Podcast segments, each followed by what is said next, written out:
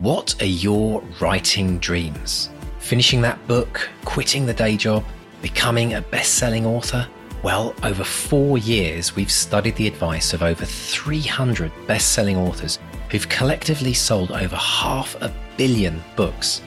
And we are excited to announce the Bestseller Academy. If you're ready to take your writing to the next level with accountability, craft, and coaching, your bestseller dreams are now only a click away. To find out more and apply, visit bestsellerexperiment.com forward slash academy. That's bestsellerexperiment.com forward slash academy. Let's run the show. Hello and welcome to the Bestseller Experiment, where we continue to discover what makes a bestseller and inspire you to start, finish, and publish your book. I'm Mark Stay, and Mr. Desvaux is taking uh, some more time uh, after his family bereavement. So, but the good news is, uh, I mean, we send our love to Mr. D and all his family, but the good news is we've got the wonderful, the astonishing, the bearded Mr. Caimh McDonnell here with us. Caimh, how are you today, sir? I'm I'm very bearded. Thanks for asking. Um, it's it's lovely to be here. Hello, team. I hope we're all well. Um, and uh, yes, very nice. Thanks so Best much for to stepping Mark, in. obviously. Yes, oh, no problem at all. Absolutely Yeah, delighted. yeah, no, it's great because last week I was just talking to myself, and no one wants that. I did No. enough. I, I do enough of that in the middle of the night. You know, it's uh, Yeah. yeah. No need to record it and inflict it on people. So, um, now just to say, Caimh. Now, I think this event has sold out, but you and I, we're going to be, we're going to be with the mighty Ben Aaronovitch soon, aren't we? Yeah. Uh, Tuesday, seventh of February, Waterstones, Trafalgar Square. This is going to be fun, isn't it? Yeah, it's very cool. We're, I was I was delighted to get it, and, and Ben's great for doing it with us. But yeah, we're doing that for because the Love Will Tear Us Apart is out on the n- 9th, technically the Thursday. So yeah, we're doing that, um, which is really exciting. I've also found out today, by the way, because we're doing Manchester, and they've they've already told us we've already doubled. We did a launch last year, which is the first thing back after lockdown. They did in, in Waterstones in Deansgate, and, which is the biggest one in the north. And we've apparently already doubled um, the size of the audience for that, and they reckon we're heading fairly close to being a sellout because there's still a couple of weeks to go, two or three weeks to go. So, which is really cool because that's uh, Wow.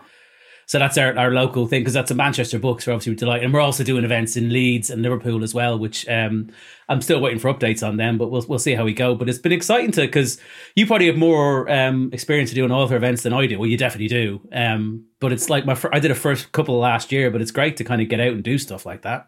It really is. And let's not gloss over the fact Love Will Tear Us Apart. This is your new book. This is the third in the Stranger Time series, which I've been lucky enough to read. And it's such a joy. Really, really good fun. Quite um intense this time, quite heartbreaking as well. There's there's there's a lot of turmoil in this one. This is do you, want to give us a quick pitch? Yeah, well, there is. Well, it's yeah, I, I, weird actually. I, I must work on the actual. Someone's asked me before what's about, and I go, oh, it's it's about finishing lots of things that happened in the first two books. If I'm entirely honest, um, but yeah, it's basically um, ba- Banecroft, the main character, well, one of the main characters, the editor of the newspaper, has always been convinced that his wife wasn't actually dead, even though everyone was said no, she clearly was. And then he starts getting messages from her, uh, basically, and it's it's really well, it's one of my books, so like there's you know there's a lot of comedy and stuff in it. What did occur to me this week is um, just because it's been a year almost exactly since I wrote it. Um, it is a book about grief in some ways, despite the fact it's funny and there's lots of silly stuff going on in it. And um, oddly, my father this time last year died, and I stopped writing for pretty much two months in the middle of all, all that was going on. Um, and it did kind of inform the book, if I'm entirely honest. I think it did because I, I was kind of processing. That was the first major death in my life, if you like, of a family member that you know that was wasn't a grandparent or something. So it did inform the kind of thing, um, which is weird to say because it is a funny book in the same way my other books are. But it is there is quite a lot of intensity in someone dealing with that kind of stuff in it. I guess, yeah. Yeah, no, I highly recommended. In fact, the whole series, highly, highly recommended. I absolutely love it. It's such a such a blast. But all, underneath all of them, there's real, there's real kind of heart. As as is the case of all your books, Caimh. They've all got a big heart. They've all got, uh, they're you know, it's, Yeah, I um, think it's that's something that's trying. But look at this at the risk of this turning into a love fest. It's the same with your books where you have the you do you do because I think if you just try and be funny or you know thing without having the characters going through some stuff, it it becomes very superficial. So it is very important, and it's the secret of it's what I, I did a Terry Pratchett podcast record yesterday where we spent like just an hour and a half talking about Terry Pratchett, which is great. But the biggest thing is his books had enormous heart mm. to them. Um, and the humor wasn't just him trying to be funny, it was him being funny in that context. And they did have enormous heart in them. It's like that Neil Gaiman great quote about Terry Pratchett, people thinking he's just, you know, but he's angry. And he is. Angry. There is that. Yeah. And there mm. is that great thing in the books. And I think you need that for the books to come across as genuine and, and to really connect with people. So, yeah. Mm. Yeah, no, very much so. Very much so. Cool stuff. Right. Well, let's uh, talking about authors who are angry about things and, and, a sense of injustice, let's let's talk about our, our special guest this week. We've got Peter May, who has been on the podcast before. He was previously on episode 165, and we talked about his incredible career because he wrote for TV, had over a thousand TV credits. He was a script uh, editor and script writer, uh, and uh, we we talk about that. But and he had essentially retired he basically stopped and he came out of retirement for his new novel, which I've got a copy of it here, uh, A Winter Grave, which is a near future thriller where climate change has completely changed the landscape. And he did some incredible research into this, into fossil fuels and, and how climate change, what's happening with climate change. And, and you can download that. It's a 16 page PDF, but we're going to make it available for you folks as, as a downloadable PDF. So you can check that out in the show notes. You can download it. But so Peter and I, we discuss looking into the near future, how some ideas are just ahead of their time, and the difference between writing for a contract and writing for yourself. Peter May, welcome back to the bestseller experiment. How are you today, sir? I'm very well, thank you, and it's nice to be back. Wonderful. It's lovely, to, uh, especially with what is an extraordinary novel, uh, A Winter Grave, which I've got a copy here, and I've got all sorts of research materials, which I'd like to talk about in a minute. But as I understand it, you were you were after you know an incredible career, which we discussed in our previous episode. You were basically all set to retire, and then the COP twenty six climate conference happened in Glasgow and, and inspired you to to write this. Can can you tell us about that? Yeah, uh, um, I, inspired. I don't know if that's the right word. Right. It, it, it, made me angry. Mm. um, and uh, you know, I, I, I was just sitting home. I mean, I effectively I turned down all future uh, contracts for books mm. and was intending to spend my time reading for pleasure, which I haven't really had the time to do in the last few years. Um, and also dedicating myself to uh, my other passion in life, which is music. I have a home recording studio and was spending a lot of time there. Um, but it, it, it so happened that I'd read the IPCC report uh, three months ahead of the uh, COP26 in Glasgow. And, you know, IPCC is the uh, United Nations Intergovernmental Panel on Climate Change, body of um, climate experts from around the world uh, who produce reports at regular intervals on the progress of climate change. And they they were coming out with dire warnings. I mean, dire warnings of, mm. of action that really needed to be taken before the end of the decade. Um, or we were heading for fairly cata- cataclysmic, catastrophic uh, effects as a result of climate change. And um, uh, that had really struck me. Uh, I mean, I guess I, I always knew that it was uh, pretty grave you know, but it's always very background. You know, it doesn't mm. get that much time in the news. From time to time, something comes out and you you become aware of things, then you forget about it. And you know, I'm probably like most people in that respect. But having uh, read the digest of that IPCC report, I then I was interested to see what COP26 was going to do about it. Um, and in the end, they did zero. Yeah. Um, I mean, the, the the one thing that they had strived to agree on all the way through it was to phase out the use of coal and oil over a certain period, um, and that got diluted at the last minute to phase down, which means nothing. Yeah, absolutely zero, and that was the, the Chinese and the Indians, I think. Yeah. Um, and you know, at the end of it, I mean, you know, the chairman uh, was in tears, um, and so are a lot of people around the world because this is the future of our planet, and it's yeah. the future for the younger generation. Uh, the, the, you know, I, my generation, in a sense, is responsible for it to a large extent because we ignored all the early warning signs which have been coming out for decades, yeah. way back from the seventies and eighties. Um, and I, I, I was left feeling uh, bereft, angry uh, you know, because it was effectively commercial and political interests that won out. Um, uh, so a fast buck now uh, in yeah. exchange for the future destruction of the planet. Um, not so much the destruction of the planet because the planet will recover in a yes. you know in a million time. years or yeah, so. Yeah, uh, but but human beings might not do so well. Yeah. Um, uh, and I, I thought I've got to make myself kind of uh, aware of exactly what's involved here, what the science is, what the arguments are for and against. So I spent three months researching it. I didn't have any thought at that time that I would write a book. I just I just wanted to be more, mm. you know, cognizant of of what was going on, and uh, and during that period, as I became more and more aware of of the, the, the science and and the, the, the irrefutable quality of of the predictions that of, of dire consequences, I, I, I realized I, have got to do something about this. I, you know, what does what can one individual do? Mm. And the only thing I can do is write. Um, you know, uh, it, it's the only way I have of exerting any influence in the world whatsoever. A very, very tiny uh, grain of influence. But mm. um, I thought, well, I've got to do that because it's the only thing I can do.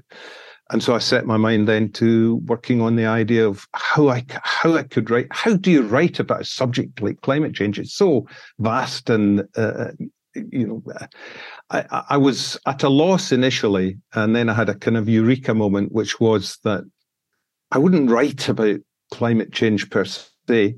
I would write in the genre that I write, crime thriller, um, a classic crime thriller story. Hmm. But I would set it 30 years in the future in a world dramatically altered by climate change, so that that that this was a way of of kind of opening people's eyes to what the reality might be like 30 years down the line. And 30 mm. years is not very far. No. I mean, for for you know, for a young person looking forward, 30 years is a long time. Uh, for someone my age, looking back 30 years is no time at all. It's like that. Uh, and, you know, so 30 years into the future, it's no time at all. Uh, and and so I did a lot of research on on what the world might look like, and specifically a, a particular part of the world I know well, Scotland. Mm. Um, uh, and it was um, enlightening, shall we say? Well, you say research. I mean, this your publicist sent over a 16 page document which uh, listeners we are going to make available as a downloadable pdf and i do recommend that you download it and read it because it will give you plenty of context the, the not only to our conversation but to the novel winter grave as well. And it is i mean it's it's very thorough it's very terrifying as well. Um, but going back to that that decision not to write specifically about climate change but to set it in an environment where climate change is happening and it is having serious consequences. That that was your solution to sort of write about climate change without making it preachy. Is that right? Yeah, I, I mean, because readers would get bored and annoyed with you very quickly if you're preaching at them um, some kind of political or uh, emotional um, viewpoint. Uh, and I didn't want to do that. I, you know, I, am a storyteller, so the first thing you have to do is engage your reader. Um, but I, I, wanted that engagement to have a context that that would hopefully be a little shocking and a little enlightening, or maybe a lot shocking. I don't know. Yeah. Um, because when I did the research and I looked, I found all sorts of interesting ways of predicting what might happen. I mean, and it's a prediction, and it, it may not turn out that way at all. Um, but but you know, it's it's quite a good bet. Um, and and I looked, for example, I found online a, an interactive map that you could input various criteria, um, date, um, temperature increase, uh, uh, location, uh, and it would present you with what uh, the world would look like in terms of sea level rise. Um, and I was specifically looking at um, Scotland, various parts of Scotland, mm-hmm. uh, which, on, in the grand scheme of things, weren't quite so badly affected as other parts of the world. And when I broadened the outlook, you know, I mean, uh, uh, Calcutta uh, was underwater. Mm-hmm. Uh, Bangladesh had disappeared. Most of Florida was underwater. Much of the eastern seaboard of the United States.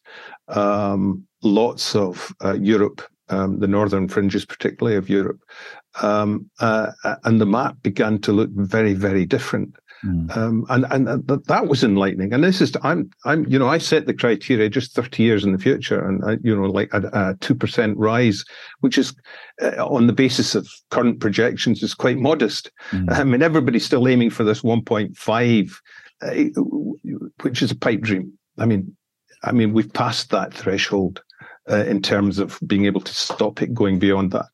Um, so uh, I was able to then start building a, a, sense of what the world would look like, and and and the surprising thing was that uh, um, although we're talking about global warming, um, the, the, way various elements of um, weather and uh, and uh, sea cycles, uh, circulations in the ocean uh, operate uh, we could actually be looking at you know extremes where you have extreme heat along the equator and extreme cold in the the the, the upper part of the northern hemisphere mm-hmm. um, uh, uh, basically because of a, a, slowing down or stopping of uh, the Gulf Stream, which is part of a you know a global circulation of water.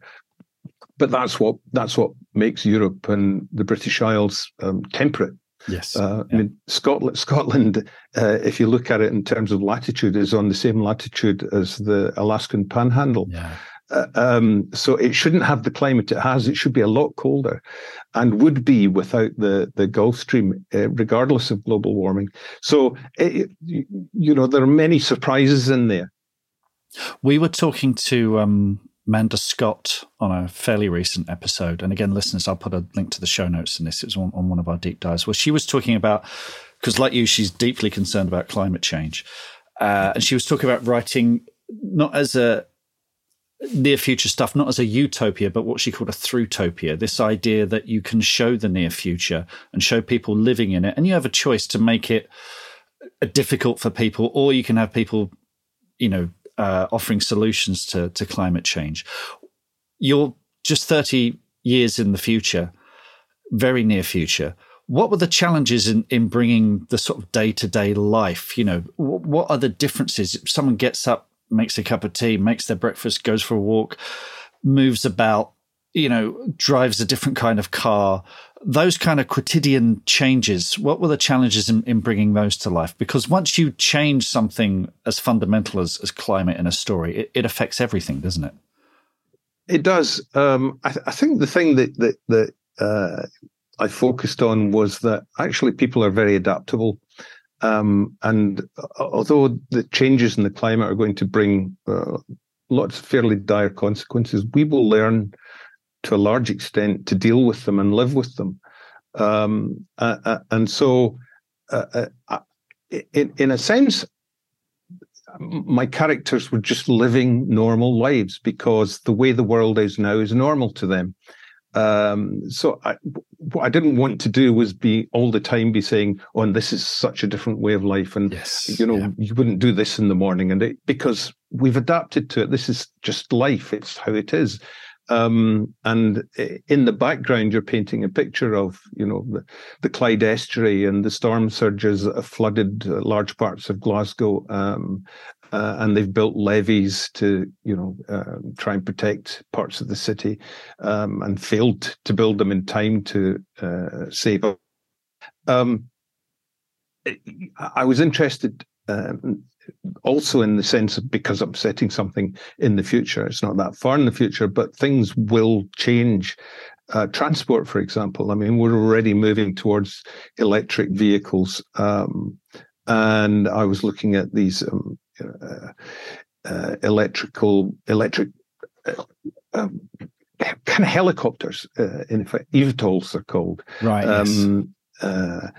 Uh, and uh, uh, the, the, the the development of these is it's well underway. Um, in fact, I was reading a thing just the other day about how they're going to introduce these uh, in Paris for the the Olympic Games being held Paris. Right. Yes. Right? Yeah. yeah. Um, um, they're going to be having shuttles backwards and forwards from the airport with these uh, electric choppers, effectively. Wow. Um, so you know they're there and it's happening and it's communications. What does a mobile phone look like? Um, you, you know, uh, but again, it's the kind of thing where you know people aren't drawing attention to these facts. They just are the daily reality. So. Yeah. Uh, um, uh, you know, they, they, they just look a bit strange to us because we're looking into the future. Yeah. Yeah. It's uh, things like these vertical takeoff and landing aircraft, and I think it's Icom mobiles, which are like wearables, which is, yeah. you know, where the technology is almost, you know, part of part of your clothes or glasses or what have you, and they're thought controlled. This all sounds quite futuristic, but it is kind of just around the corner. Have, having peeked into the future as you have, uh, is there anything that's going to make lives more challenging for authors? For example, you know, when I was a child, you could, when I was reading thrillers as a, as a child, you know, you could put someone in the middle of the woods and they'd be alone and they'd have no one to help them. Now they've all got a cell phone and can call for help immediately, which I know, you know, you, you listen to horror writers and thriller writers like the, the mobile phone has been the death of tension. You know, you usually have to find a, an excuse to get around it. Is there anything in the future like that that's going to, you know, would Icom mobiles be, be even, you know, make our lives even more difficult? Um, I don't know that the technology would make life more difficult. I think the the thing it, it, it's the social disruption which is going to affect us most of all. I read a very interesting book uh, on the subject. Um, I mean, when you look at sea level rise around the world, there are something like 2 billion people live within 100 kilometers of the sea. Uh, uh, and uh, there are a lot of um, uh, cities uh, situated on or close to the sea that are going to be washed away or, or going to be underwater. And, and you're going to have this mass migration of people. Um, uh, the, the area around the equator is going to be virtually uninhabitable because of heat. So you're literally talking about billions of people on the move, and they're moving to areas to escape uh, flooding, heat, crop failure. And they're moving into areas where people are struggling with that, and they don't want any more people coming in. Yeah. And, and, and you're looking at things like immigration wars um, and, and the immigration problems that, you know, the government's very happy to uh, uh, draw attention to at the moment are absolutely nothing compared to what's likely to happen. And, yeah. and uh, I mean, it's that kind of thing that will most affect the world and, and the social structures of our lives and uh, our politics. Now, listeners, you may be sitting there thinking, yes, Peter's done his research. He's been very thorough in his research, and but he doesn't have a crystal ball. He can't possibly know what's in the future. But you've done this before. In 2005, you wrote a novel called Lockdown, uh, which was rejected by publishers because they thought the portrayal of London under siege by a flu epidemic was unrealistic. Can you tell us? Can you tell us about Lockdown? How that came about, the rejection, and what happened with that novel in the end? Um, yeah, it, it, it's it's strange because I um, it grew out. We I was in the middle of writing um, my series of books set in China uh, in the in the early two thousands. Uh, when SARS came along, I don't know if you mm-hmm. remember SARS, yeah. uh, respiratory, it's coronavirus as well, came out of China, mm. and everybody thought, oh my God, this is going to be worldwide. And it actually it it it peaked and fizzled out, um, fortunately. But at the time, um, I was looking at that and thinking, "Oh my God, if this really blows up." You know, I, I was writing this series in China. What would Beijing look like if they locked it down because of a, a viral epidemic? And and what would it be like for my detective uh, investigating a crime uh, against that backdrop? And I proposed this idea to my publisher, who said, "Nah, and um, so I went off and did something else. Um, and and it was after I'd finished the, the, the China series, and I'd written another two books. Um, one called The Black House, which was the first of my Lewis trilogy, and one called Extraordinary People, which was the first of the Enzo Files series. And I couldn't get either of them published. Um, most people know. I mean, the Black House went on to become my my huge breakthrough book. Um, you know, but at, at, the time, it was rejected by every publisher in, in the UK. Um, it was actually my French publisher who published it in the end uh, in French. Um, but but I was I was kind of desperate at that time, and um, and I, I needed to write something that I could sell, that I thought would sell, um, and I needed to do it fast. Uh, and I, I looked back at this idea and thought, well, okay, let's let's take this idea, let's set it in London. It can't be SARS because that's come and gone. You know, what are scientists saying is going to be the or the likely next big pandemic? And bird flu was the, the thing that kept cropping up and cropping up. So that's what I based my research on. Um, and I, one of my China books had been uh, set in the USA actually, uh, and uh, it, it, dealt with the uh, resurrection of the Spanish flu virus. The Spanish flu of, of 1918 killed mm. tens of millions around yeah. the world. Um, and so I'd done a lot of research on that. And and actually, if you go back and you look at the way the world dealt with the Spanish flu back then, it's pretty much how we dealt with uh, the coronavirus when it came along. Mm um, with the mask wearing, the closing down of schools and shops, um, the, uh, uh the lock, locking down of, of social activity as we know it. Mm. Um, so it, it, all happened before. And so when I did my research and I put the whole thing together, I, am saying, okay, this is what London looks like. We've got this flu epidemic, uh, bird flu epidemic, uh, which is much worse actually than COVID. Um, uh, and and painted the picture of that. And uh, uh, uh as you said, the publishers at the time just weren't interested. I mean, it's it's a, you're you're a crime writer, not a science fiction writer. This is beyond you know. Right. The scope and um, and I put it away in a drawer, and you know, but 15 years later, suddenly we had COVID, uh, and I, I, mentioned it to my, my my publisher that I had this manuscript, and he read literally read it overnight and phoned me the next morning and said, We have to publish this now. This was March, March 2020, just as lockdown was starting. Yeah. And so and it became a like a, a, worldwide phenomenon. I spent about the next three months locked in my uh, home recording studio uh, doing uh, interviews around the world. You know, I did CNN live and. I was mm. doing stuff in Australia, New Zealand, Africa, uh, India, uh, Spain. I mean, it just went viral. Mm. um, uh, to coin a phrase. yes.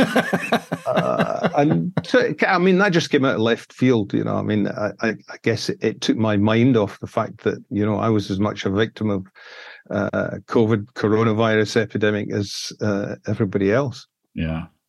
That's phenomenal. I should also, listeners, um, uh, Peter did uh, donate the money from his advance to charity supporting health workers and, and victims of, of COVID as well. So it's important to note that too.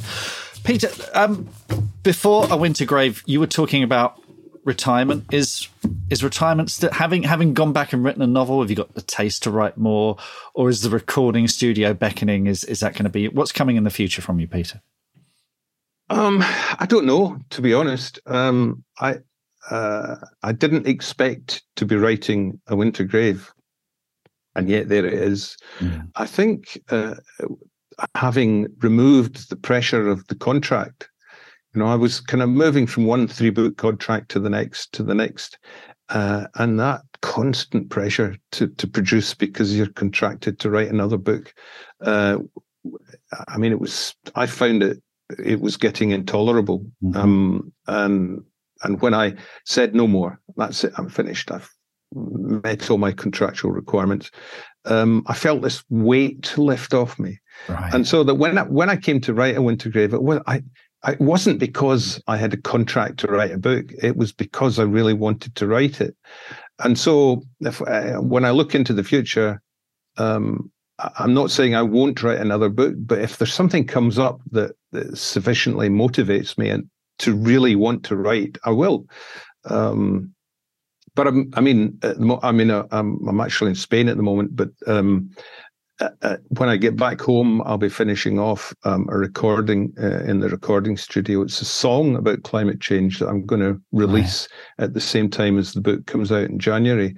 Um, and I've got had quite a number of um, people working on it with me, um, and I, I, think it's a a friend of mine wrote the lyrics. Uh, he's poet, uh, and, and, I think they're very very powerful lyrics. Um, I just wish I could find somebody with a better voice than mine to sing it. I, I might be able to do that yet, um, but but I think it's a really a really good piece, and I, think it goes well with the with the book. So I'm hoping it will get some airplay when we we. I'm not not for not for financial purposes. I mean, yeah. I don't expect it to make any money. If it did, it would go to charity.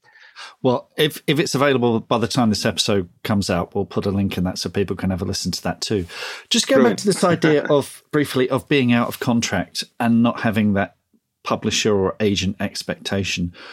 Did that mean that you wrote differently? Was you said you felt a sense of liberation? Did that was that in your writing as well were you kind of thinking i'm not i'm just writing this for me i'm not writing this because of a contract or you know people waiting for the next in a series did that change the way you wrote i'm not I'm, you know i'm not sure that it did it's a good question I, um because I have a very particular approach to the way I write. I mean, I write very quickly um, mm-hmm. in, a, in a very structured way. I, I, write a very detailed synopsis of the whole book before right. I begin uh, kind of scene by scene by scene. That probably comes from my TV writing background, yeah, yeah. and um, and and so when I sit down to actually write, you know, I'm not worrying about where I'm going next. Of course, it evolves as you write, but I'm yeah. not, you know, I, I know where I'm going next, and so my focus is entirely on the writing.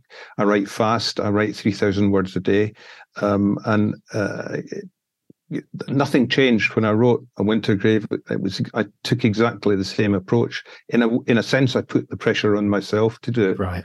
Okay.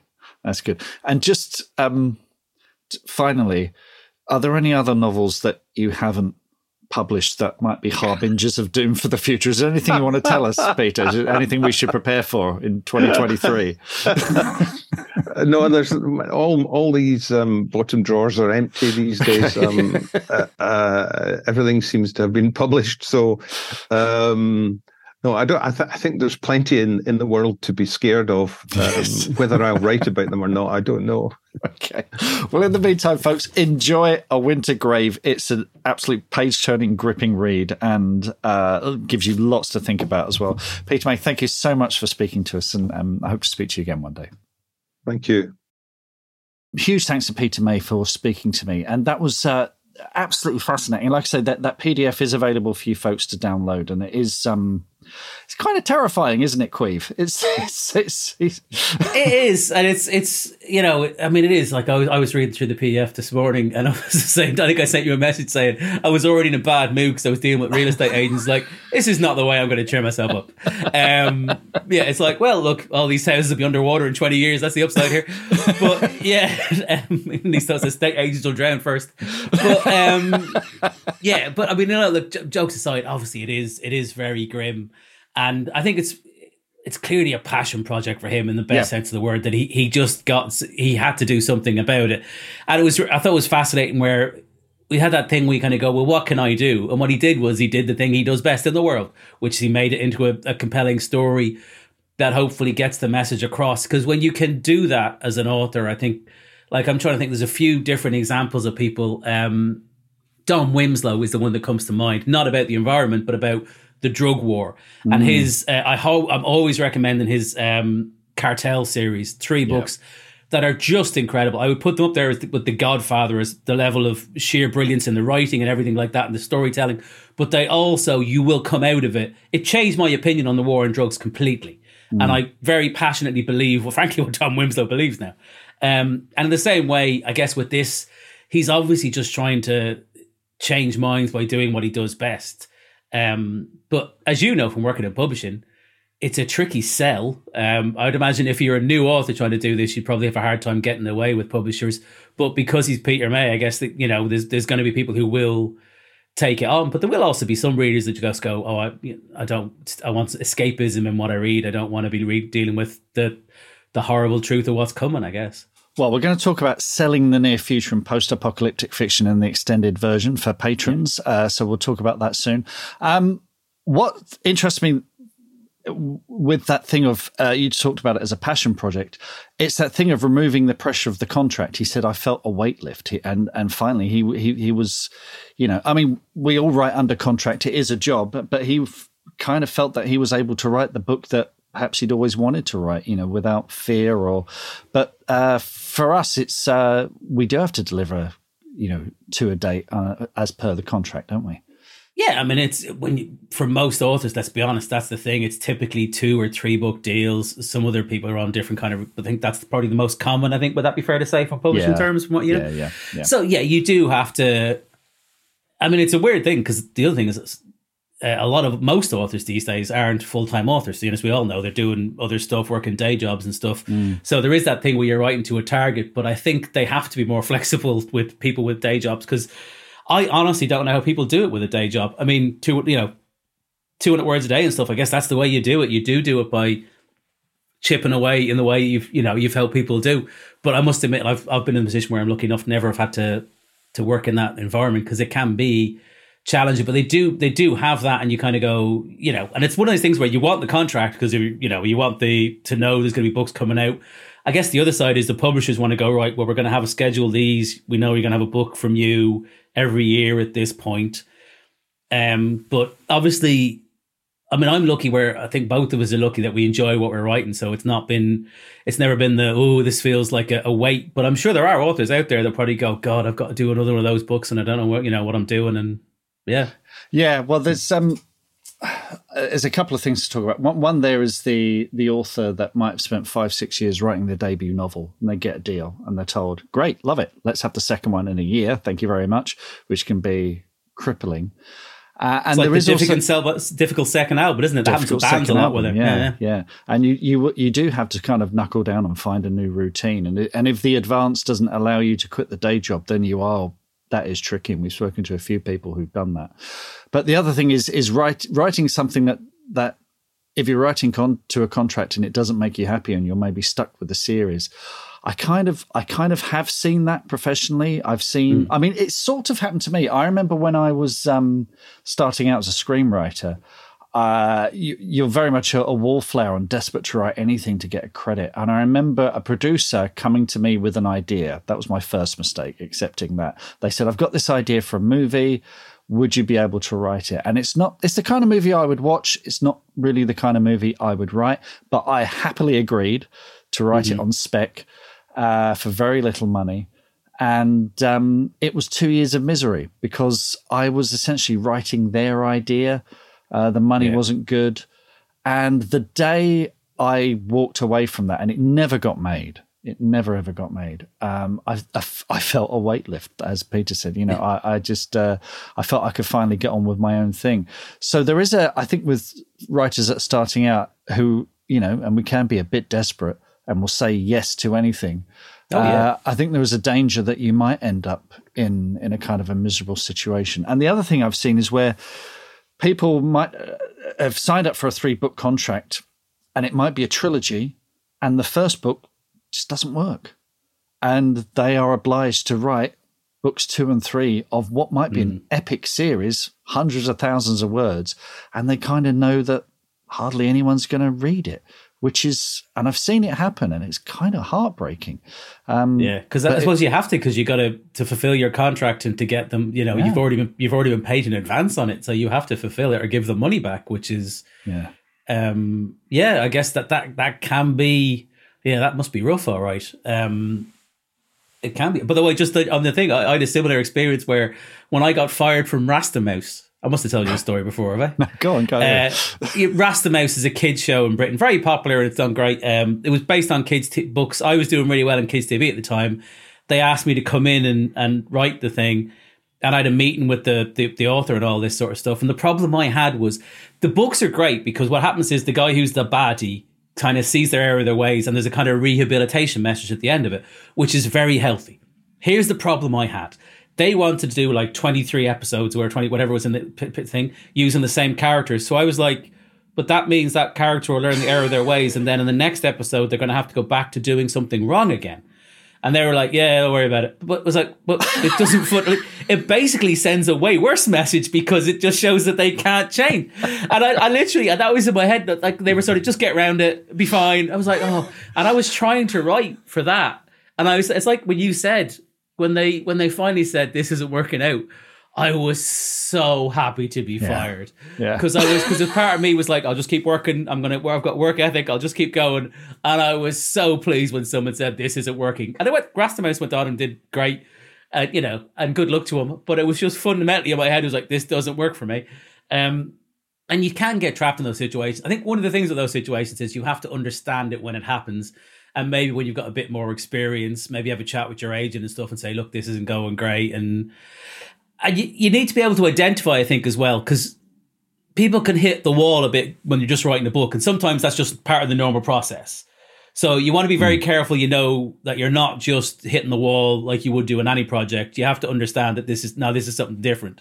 Yeah. But yeah, like like with anything, if it's making you miserable, you shouldn't be doing it. You need to find a, a better way out of it, I guess. Yeah. Um, but you, I guess it's one of those things. You just need to understand that it is a job. It's a great job being an author, but it is a job. And, you know, Yeah. you have to remember that.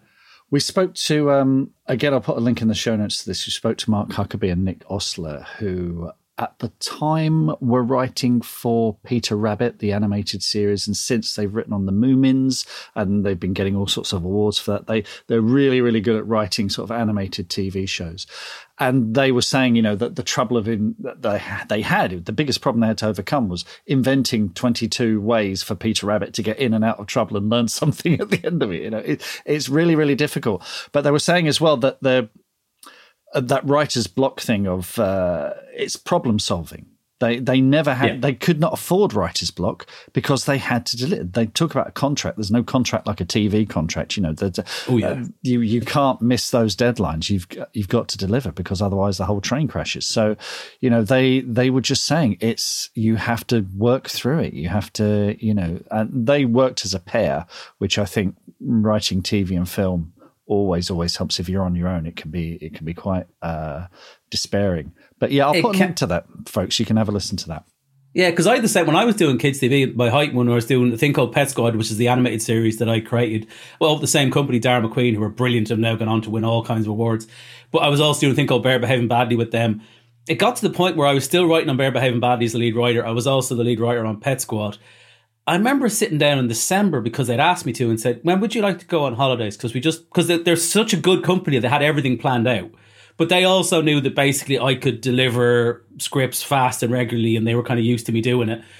So, but they literally said, "Right, we'll put you up to here, and like, do you, do you want to take two weeks off in June or July, maybe?" You say, "Okay," and then we'll go back and then keep. And they had the whole year planned out, um, which was crazy. I've never been that regimented before or since. Um, but yeah, it can be like that, and that was, you know, that was I enjoyed doing that, so it was okay. But that was a that was a year of serious, probably the hardest year of work I'd say I've done in anything, which isn't that impressive because I was in IT before that, and I was the guy who got by. Just, just I, I, was scraping by. Let's be honest. but yeah there's there's there's a lot of burnout in tv and tv writers rooms and it is it is very intense very intense It, it is. It's, it's much. It's very intense because it's either all or nothing, isn't it? TV, particular. Mm. You're always like because you, you have the work. It's all go go go go go, and then there's loads of sitting around waiting for someone to get back to you and wondering why nobody's got back to you. And yeah, it can be. Whereas I guess writing books, but I I genuinely prefer writing books. I'm not even involved in the TV things of my own stuff now. Is because I like the pace better. I like the control better, where nobody's really asking me what I'm doing day to day, week to Yeah. week. Um, even if I come in and say I'm not having a good day, my wife goes, "Just we just take a day off. You want?" I was like, "Yeah, I suppose I could." Yes. It's like I am my own boss, but yeah, I generally, um, yeah, it, there is. It's it's a it's a an easier flow, I think, writing a book just by the nature of it. Yeah, I think so because um, my writing partner on the films, Jon Wright, he's the director, and when he's directing a TV show, and he might do one or two episodes of a TV show a year, I know that he he might as well be on Mars. He's off planet. You know, I just it's so full on that I'm just we so we put everything to one side, and then six eight weeks later he goes, "I'm back. Right, let's write something." You know, which is quite handy because it allows me to write my stuff in between. Um, But yeah, it's it's it's intense stuff, and you know, Peter had retired do writers ever really retire? Do you ever think about retire? Because I don't. I want to die with a pen in my hand, basically. Yeah, I must. Have, I can. I can see myself slowing down and mm-hmm. sort of having a better balance, probably. Um, but I certainly don't see myself retired. The same as like I have a couple of mates who are stand-up comedians, and I have this conversation with one of my mates in particular all the time, where he's picked the date he's going to retire, and I'm like, I've known you for twenty years. What on earth are you going to do except sit around all day and write gags and have nowhere to do them? It's like you don't have a hobby. You like literally have no hobby, um, and it can be one of those things when you have a job like this, especially when it's quite. If you're working full time and then doing something after it one of the things you'll have, like I had this in a weird way when um, I gave up doing stand up. Um, stand up sort of came with the social life inbuilt. And I had the thing where I was now in my house all the time because I had no reason to leave it. Yeah. And my wife was like going, "You need to find a reason to get out of this house because you're driving me crazy. You just you just go down to the office and like, you need to find something to do with yourself, like because you're not traveling the country anymore and you're not seeing Gary three times a week and sitting around eating chips while telling each other stupid stories. You need to find something else. But it is one of those things. The transition between being, um, you know, a part time and a full time writer uh, is a big one, and it's it's kind of weirdly like you know when people retire and they've no idea what to do with themselves, yeah. which is a very common yeah. thing.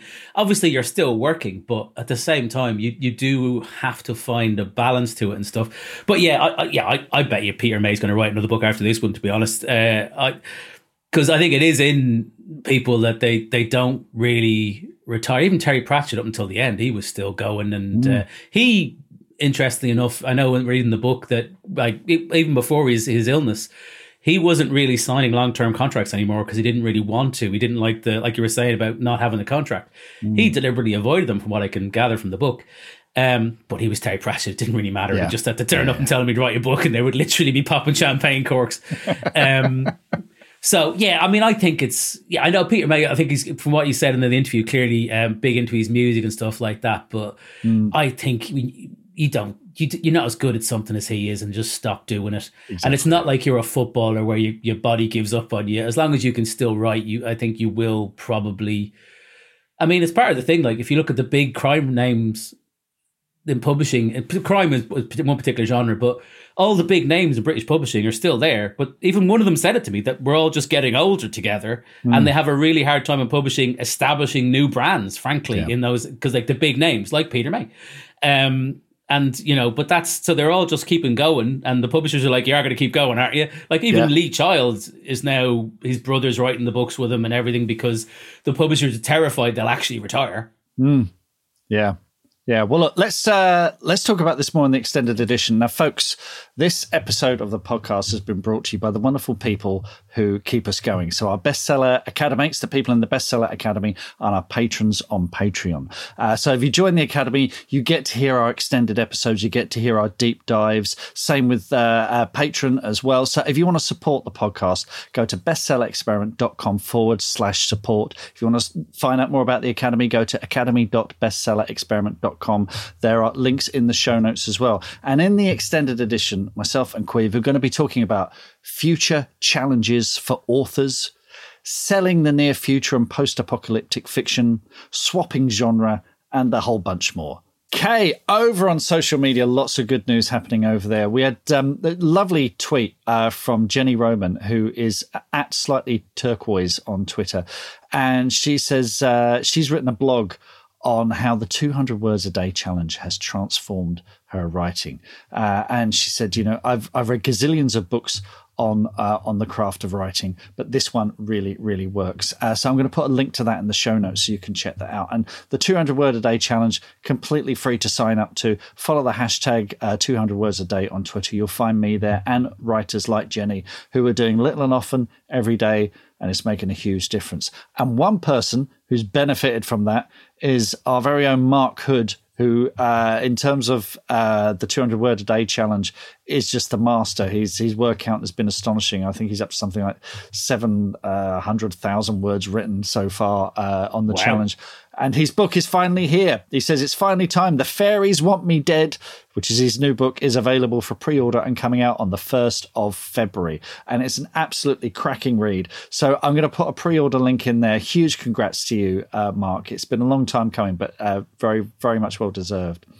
And Congrats. something that's that's happening on uh, it's kind of happened kind of completely on its own over on the bestseller experiment Facebook group is Jackie Kirkham, who's a valued member of our of our group there. She started these regular what she calls shut up and write lessons, which is where you know writers just gather together just for an hour or so and then just shut up and write and be accountable to one another. And it's really working. We uh, Rachel Chapman in our group, she said, I just want to say thanks to Jackie Kirkham for organizing the shut up and write sessions. I joined today for my first one and banged out 1,022 new words, just what I need. It was really motivating to join in. If you're in a slump word wise and you can make the next one, it really is worth it. Well, how do you into the Facebook group for the bestseller experiment? you support us on Patreon. Uh, it's one of the many, uh, and also sign up to the Academy as well. It's one of the many bonuses you've got there. So go to bestsellerexperiment.com forward slash support to find out more. So, Caimh, thank you so much for joining us today. It's, it's been um, an absolute delight. It's been a real pleasure. It's great to catch up with you. I'll be seeing you in the real world soon as well. Yeah, um, exciting. Yeah, yeah, it's going to be fun. It's it's going to be an interesting year. Definitely an interesting year. All, all kinds of stuff going on.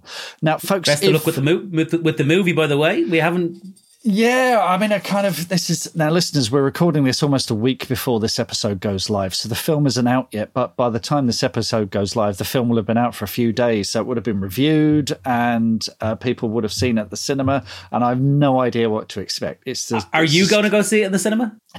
no way, no what? way. I've, I've, I mean, I, I've done it twice already. We went uh, when we went to the Sitges Festival in Spain. We had two screenings there, and both Jon and I said the same thing. We said we're going to sit down for 10 minutes, we're going to sneak out the back. But both times we ended up sitting through it all the way through because the audiences there were great. But that's a festival audience. You know, mm-hmm. that there are people who are big horror fans, monster fans, and they're very excitable and they make noises and they whoop and they clap. What I don't want to do, with all due respect to the Vue in Thanet up the road for me, is sit there on a Saturday where someone's looking at their phone, someone's crunching on popcorn, oh, you know, okay. and I, yeah. I, just can't, I can't, I can't do it. Can't bring myself to do it. So, um, so no, uh, I don't think so. Anyway, I can't. Yeah, it's weird. yeah no I, I can kind of see that. I did have that in a shop in germany where someone came in and my books were on display because i was just in there doing stuff. And then this this teenage girl started telling her mother she got the first one. And like my wife was there and i'm going over there. I said well i don't want to, i don't want to be here for the conversation. Yeah. now as it turned out she likes the books and the guy literally behind the counter said you know the guy you wrote is just standing over there. Which they were a bit oh. Um, and then they came over and said hello and stuff. But yeah I, I i can't now you mention it yeah i can i can see why you wouldn't want to be there with somebody looking at their phone. um, yeah, no, that does make more sense. Well, I'm gonna go. I'm bringing my mate because I'm, as you know, I'm a wuss who's terrified of horror movies. I haven't seen any of the great horror movies, but I'm going. Um, I'm bringing my mate Gary Delaney because he's a big horror buff. So ah. um, me and me and him are going because uh, I basically said because we always used to go to cinema together and we never go to horror films because I'm scared of them. But I've now said because as you you promised me that I'm thanked in the in the credits at the end. You are thanked in the credits, yeah. So because of that, I'm willing to go see a horror movie. So I hope you appreciate the sacrifice I'm making. Um, and then Gary's delighted because neither neither me or his wife ever go to the horror movies with him, so he's chuffed now. He gets to go to see one. So uh, we're we're going hopefully next uh, Monday, all being well. Fantastic. And the reason Caimh is thanked in the credits is because, I mean, I've got Irish family, but I'm not Irish. So, and we've written this script set in Ireland and we gave it to you and another uh, Irishman I know called uh, Lawrence Doherty. And we said, look, what are the, what are the terrible, how have we put our foot in our mouths? What have we done? What are the terrible Irish cliches? Set us right. And, um, I think we did all right, didn't we? I don't think there was. Yeah, there generally wasn't uh, anything that was like obviously wrong in that sense. I know what the main thing we discussed was, which ended up getting taken out, was a character in the pub was going to say something racist, and I was literally going through about how an Irish person would be racist, um, which is a unfortunately, let's just say there's been a quite a bit an uptick of that recently in Ireland. God help us. Um, but um, yeah, that was the only discussion about like what was the kind of thing that that they would say. But that I think that ended up getting taken out because it was such a a difficult yeah. moment, wouldn't it? Yeah, that got cut. The other thing that got cut was I put a fruit machine in an Irish pub, and you said they. I told have... you that. Yeah, that was. Yeah. I said get, yeah. that's not. They never have them, and they don't. They, they they can't have the gambling ones, and they also don't like the quiz ones.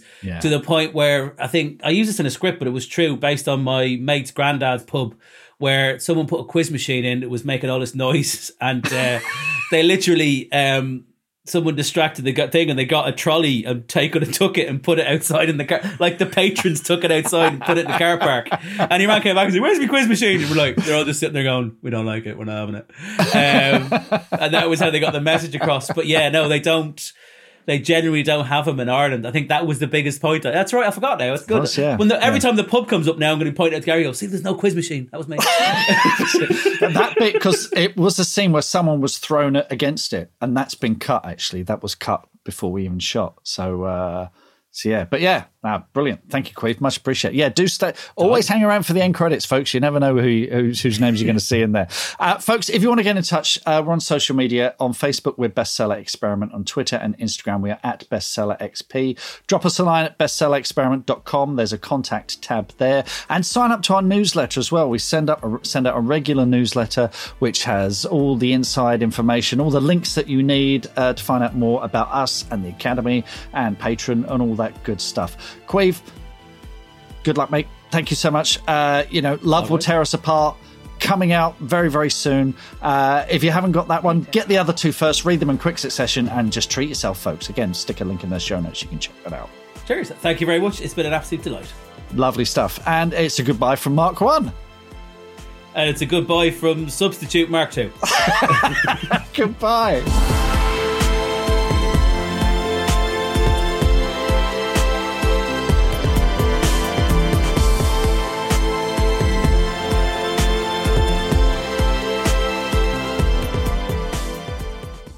Four, five, six, seven, eight. That, that was nine. You said do it on eight. That was nine. You fucking idiot. Do it again.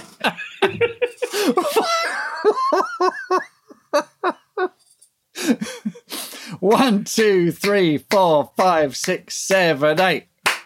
No, that's nine. You said you were doing it on eight. No, no, no but.